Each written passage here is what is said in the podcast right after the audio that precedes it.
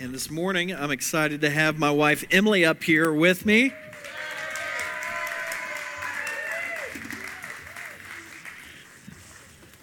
See, you didn't know you're going to get all that applause from everybody, uh, but we are uh, we're excited to be up here this morning with you.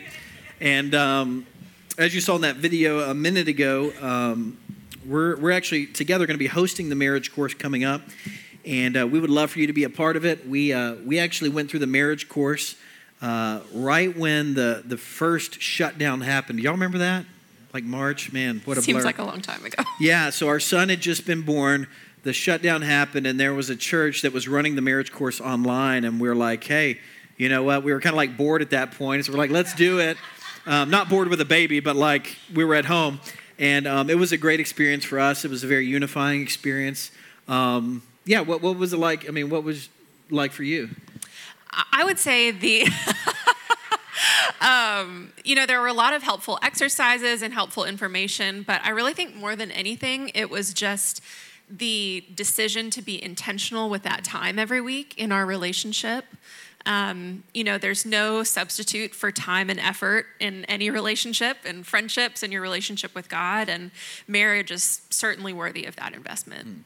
So, yeah, it was a great experience. So, if you have any questions, we'd love to, to talk with that about you. Um, but we're not actually up here to talk about marriage today. Instead, we are up here to wrap up our series we've been in since the beginning of the year called One Another, where we've been looking at different commands in the Bible where we are commanded as the body of Christ to do different things for one another or to one another. And so we're going to be looking at one final one another command this morning. Um, and as we open up God's word together, would you bow your heads with me for a word of prayer? Lord, would you open our hearts and minds by the power of your Holy Spirit this morning?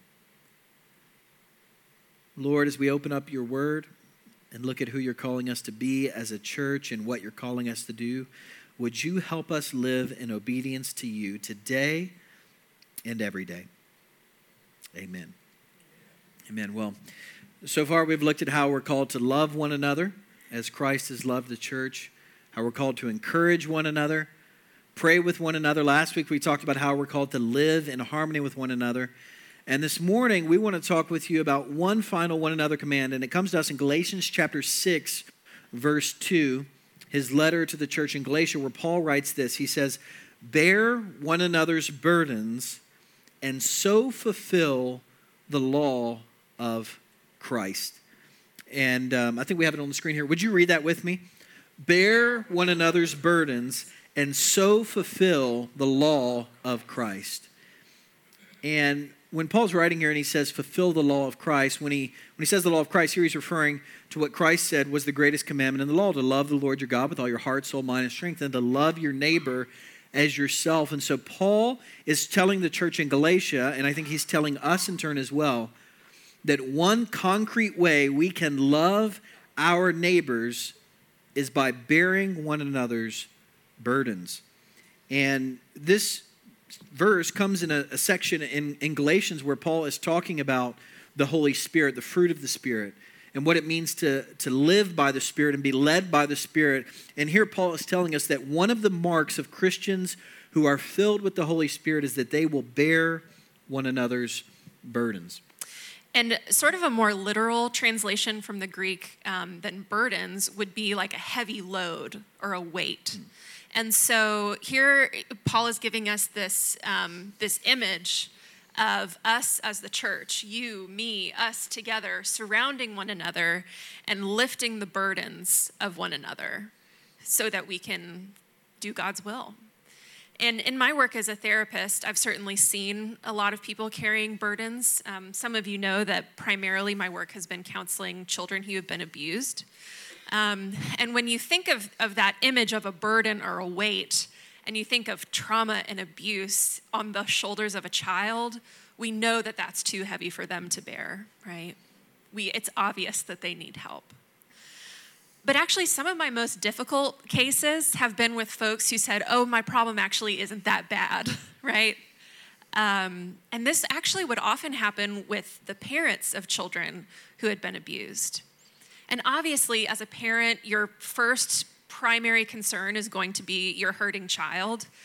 But what I often found is that parents whose children had been abused are often so bogged down in guilt and shame that sometimes they would lock themselves away in their rooms instead of being present to their children. They no longer trusted their own instincts, and so they sort of shied away from the work of parenting. And it was hard for them to see that unless they got help, unless these parents got help shouldering their burdens, their kids would have a much harder time recovering. So, when Paul tells us to bear one another's burdens, he is assuming here that we all have burdens and that no one's is beyond help. Um, but he's calling us, as the body of Christ, as the church, to bear one another's burdens, to help each other, so that together we can do God's will in the world. Yeah, and as we've said throughout the series, a lot of these one another commands are very countercultural. And, and this is one of them as well, because we live in a culture where we love to, to fill our schedules and be so busy that a lot of times we don't actually have uh, the capacity because we're running so quickly to see the burdens people around us are carrying, much less actually help them carry their burdens. So we live in a busy culture. Uh, we live in a culture that values self reliance and independence, right? Pull yourselves up by your own bootstrap. Don't be reliant on other people. But, but here, that's what Paul is calling us to be in the body of Christ. He's calling us to be not independent from one another, making it on our own, but he's calling us to be interdependent upon one another. And we live in a culture that is very self centered, right? Uh, we live in, in the selfie culture where it's about me, my, and mine. And what Paul is pointing us to here is this idea that in the body of Christ, we aren't to be self centered, we are to be other centered and to constantly have our focus beyond ourselves. And one commentator I was reading this week said, you know, even in the church, sometimes we get self centered and we start thinking, you know, okay, did I like this sermon? Okay? So if you don't like this sermon, don't come at me after this. Uh, but, you know, we think, did I like this sermon? Did I like the worship set? And, you know, am I getting something, right? It's, it's about us, and our focus is on ourselves, and it's not always on other people and on God and worship. But, but the writer went on with this challenging reminder. We'll put it up here on the screen for you. He wrote this We're meant to show up for church not just for ourselves, but for the sake of others.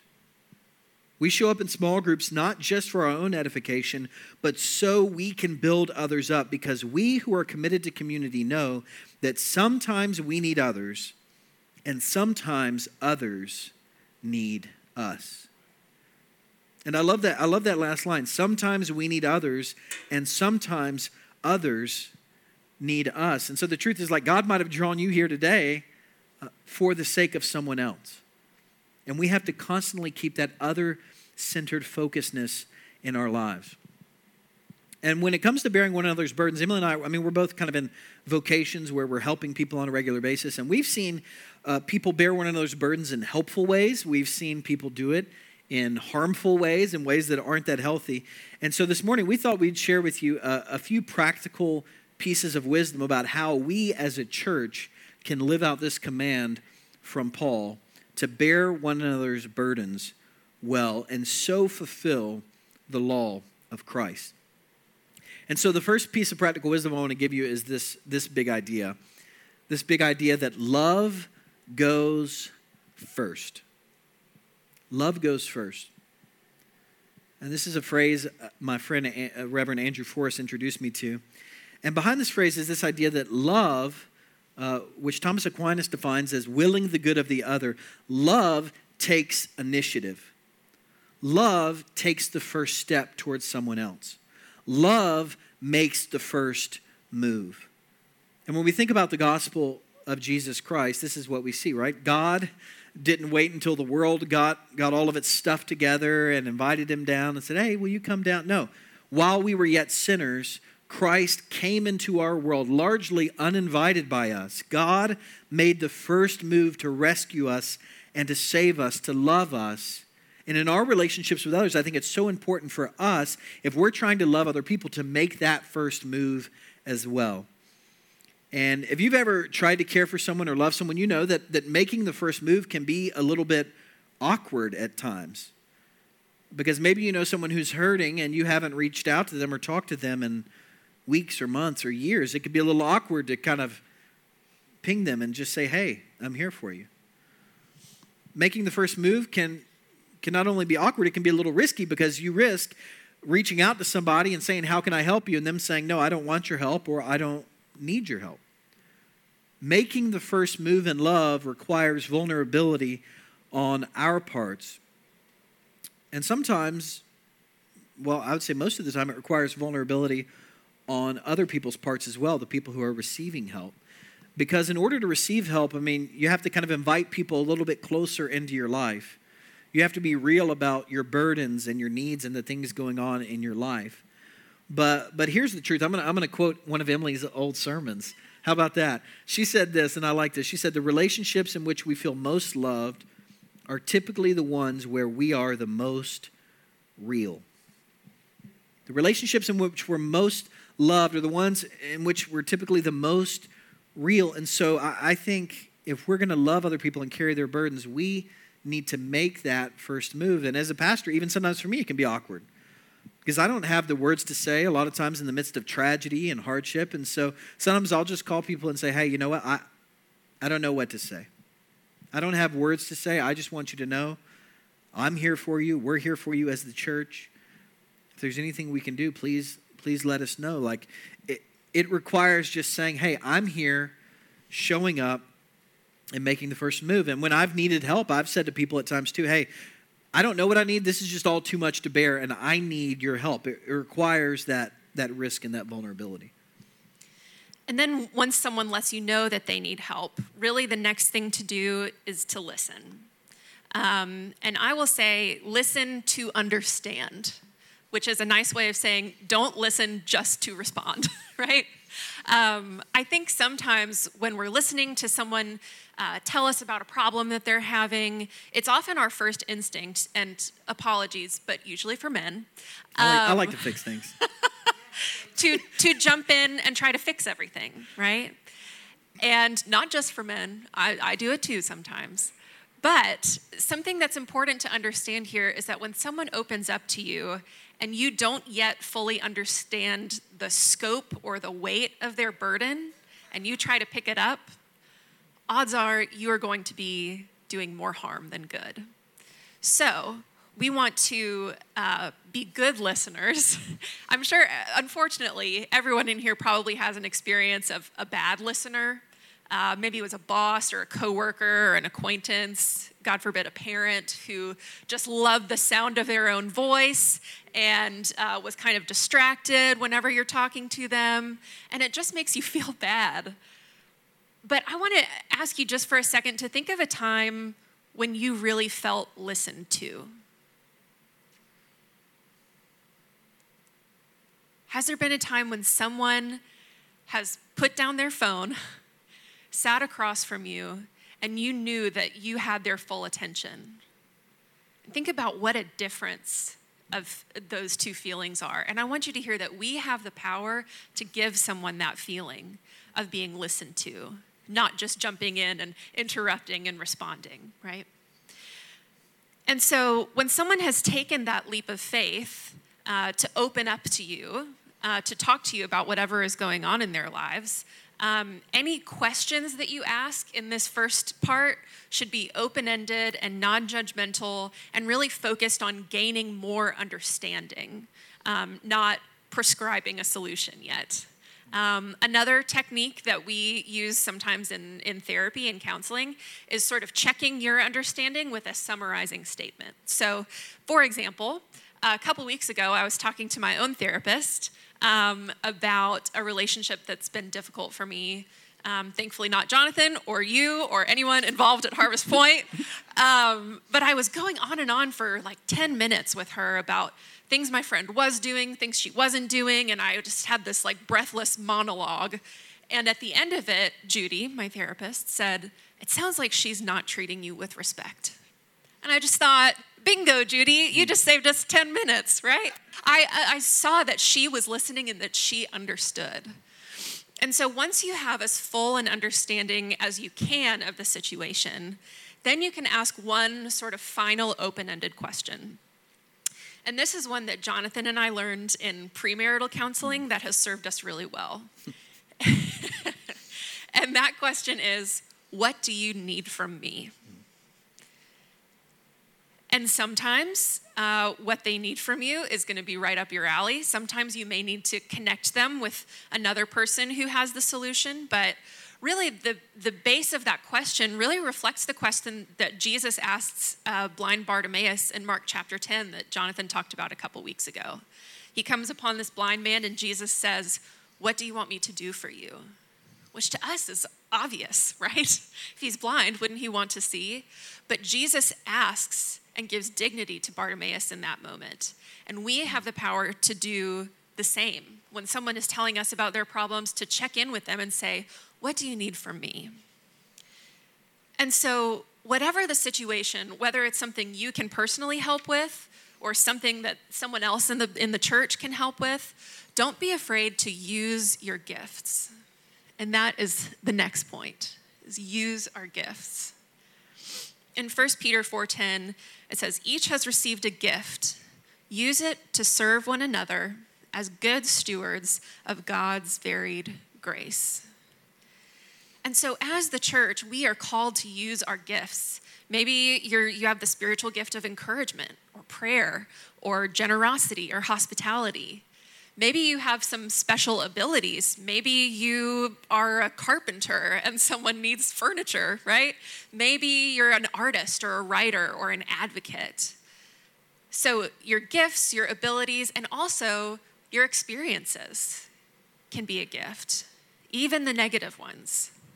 And that might seem counterintuitive, but think about it. If you've been through a lot of career transitions and you're meeting with someone who just lost their job, you have some unique perspective to give on that. If your parent passed away 10, 15 years ago and you are walking alongside someone for whom that's really fresh, those experiences, as difficult as they were, can give you that extra dose of empathy and wisdom and experience that you can then share with other people. And it reminds me of uh, what Paul writes to the Corinthian church in Corinthians chapter 2, he starts it this way Praise be to the God and Father of our Lord Jesus Christ, the Father of all compassion and the God of all comfort. Here it is, who comforts us in all our troubles so that we can comfort those in any trouble with the comfort we ourselves receive from God. And so, for all of you who have walked these paths, can come alongside someone and say, Me too. I've done it, and here I am. I've lived to tell the tale. And so, for all of us who have received God's comfort, let's share that comfort with other people. For people who have received God's peace, let's pass that peace among one another and to a world that's so desperately in need of it. And I think sometimes we trick ourselves into thinking, well, you know, I haven't really arrived. I'm not, um, you know, an expert on this situation. Uh, I don't know what I have to give. But in reading the Bible, it really seems like God almost doesn't care to use people who have their lives all together. In other words, I think God would really like to use you and me. Hmm, yeah. And so when it comes to this idea of bearing one another's burdens, it's important to ask good questions, to understand your gifts. And then I would say it's important to recognize your role. Because just as all of us have unique gifts, we all have unique roles to play when it comes to bearing one another's burdens. And so the question for, for this point is kind of this How does God want me to use my gifts, experiences, and talents to help this person in need in front of me? And so, for instance, if your spiritual gift is praying, the role God might want you to pray to do for somebody else is to be an intercessor, to be an intercessor for them. And so your role might be checking in with them regularly, getting health updates, and then praying for them specifically and, and texting the family that you're praying for them. Uh, some people have the spiritual gift of generosity.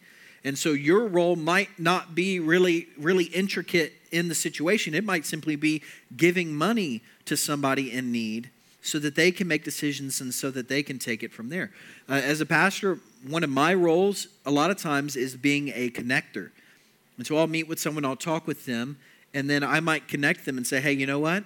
it sounds like you really need uh, more specific counseling in a specific area, maybe marriage or, or relationships or personally. Or somebody's having financial troubles and it's like, hey, you know what? I might need to connect you with somebody who has great experience with financial planning.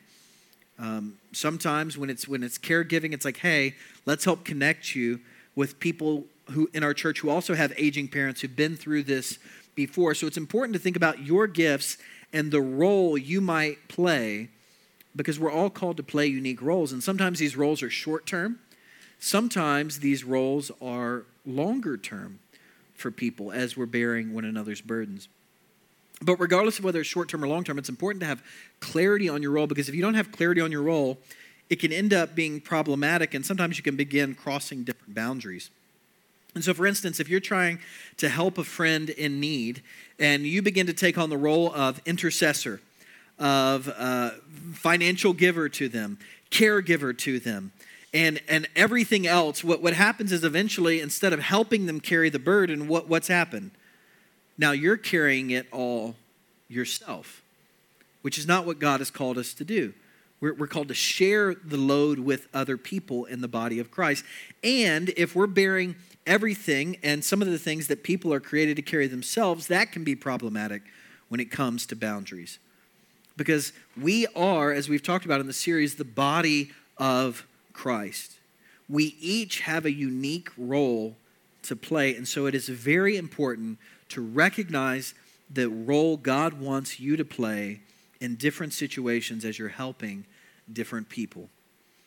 And then we would say the final thing to do when it comes to helping other people is something a lot of times we skip over, but it's very important, and it's it's to simply trust God. It's to trust God because here's the thing Scripture doesn't tell us that we are, we are called to change people.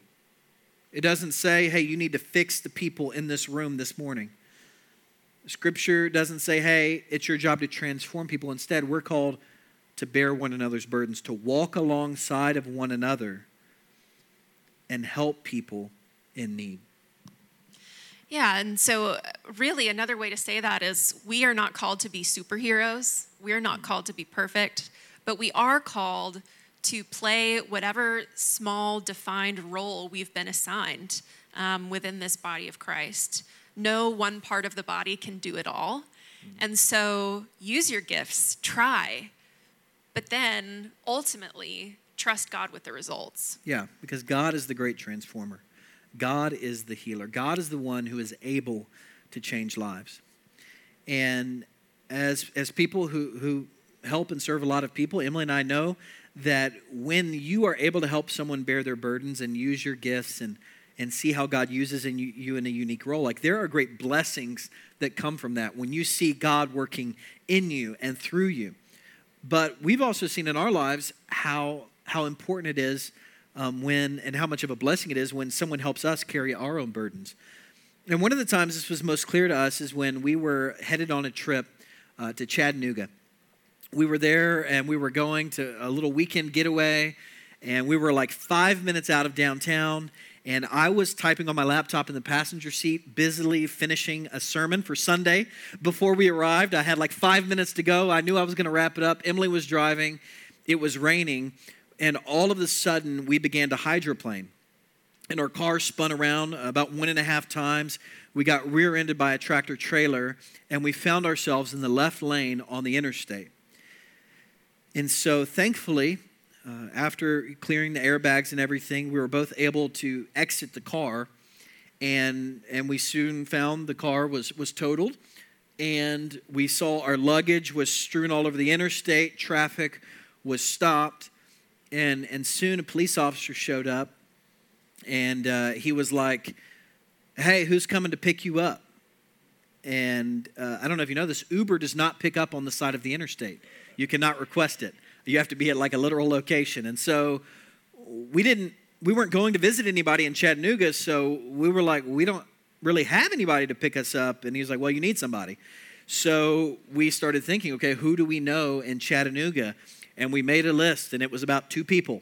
And so uh, I didn't even have the home phone number of the one family I was thinking of. So I began Googling, like, okay, I, I know a family from Salem Camp Meeting. I, I see them every summer at this church camp together. Um, they're, they're an older couple. I knew they lived nearby, and so I searched Google. I found a phone number, and I called, and uh, Tom Tidwell, the family, answered. And I said, Tom, this is Jonathan. Uh, I've been in a terrible car accident. Can you help us? And he said, Yeah. And uh, yeah. And so, about 10 minutes later, um, we see this big pickup truck pull up, driven by, at the time, what to me was a very nice looking stranger, um, who I later learned was Tom Tidwell. And I didn't know this person, but Jonathan did. So we got in the truck, he took us to the hospital, and then you know how that goes about two and a half hours and a neck brace later, um, he showed up with dinner. And we got back in his truck. He took us to his house he and his wife put us up in their guest rooms. They gave us some space. They got us a full night's sleep. They cooked us breakfast in the morning. And then when it was time to go, he took us to the rental car place, which is another story for another sermon someday. On patience. and he was with us for about half of the day, just helping us get settled in. Yeah. And in that moment of crisis for us, Tom Tidwell loved us as Christ loved us. He was an embodiment of God's sacrificial, unconditional, extravagant love. Yeah. And, looking back now, we can see this was the body of Christ at work. Um, across geography, right? He, he wasn't a member here, he, he was a member of another church, but God used the body of Christ to serve us in those moments of, of need where the burden was too big for us to carry on our own. And they were witnesses of Jesus to us by encouraging us, serving us, bearing our burdens. And as we wrap up the series, I mean, that's really the big idea we've been talking about. It's that when we, as the body of Christ, love one another as Christ has loved us, as we serve, as we encourage, as we do all of these commands we've been talking about, the hope is, is that we are sharing and showing Jesus to the people around us. We are reminding them of God's love. And the hope is also that as we love one another here in this place, that, that we will reflect Christ's love to the world. And they will see his great, extravagant, unconditional love he has for them. And so one of the things we have to remember in all of this is that this, these, aren't, these aren't commands that we can live out on our own power. These are commands that we need the Holy Spirit working in us and through us to do these if we have any hope of, of reflecting the body of Christ we see in the New Testament. And so this morning, as we wrap up this sermon and wrap up the series, I want to invite you to pray. And I want to just invite the Holy Spirit to come, to fill us, to use us, and to help us be the body of Christ for one another. And so, God, this morning we pray, come, Holy Spirit.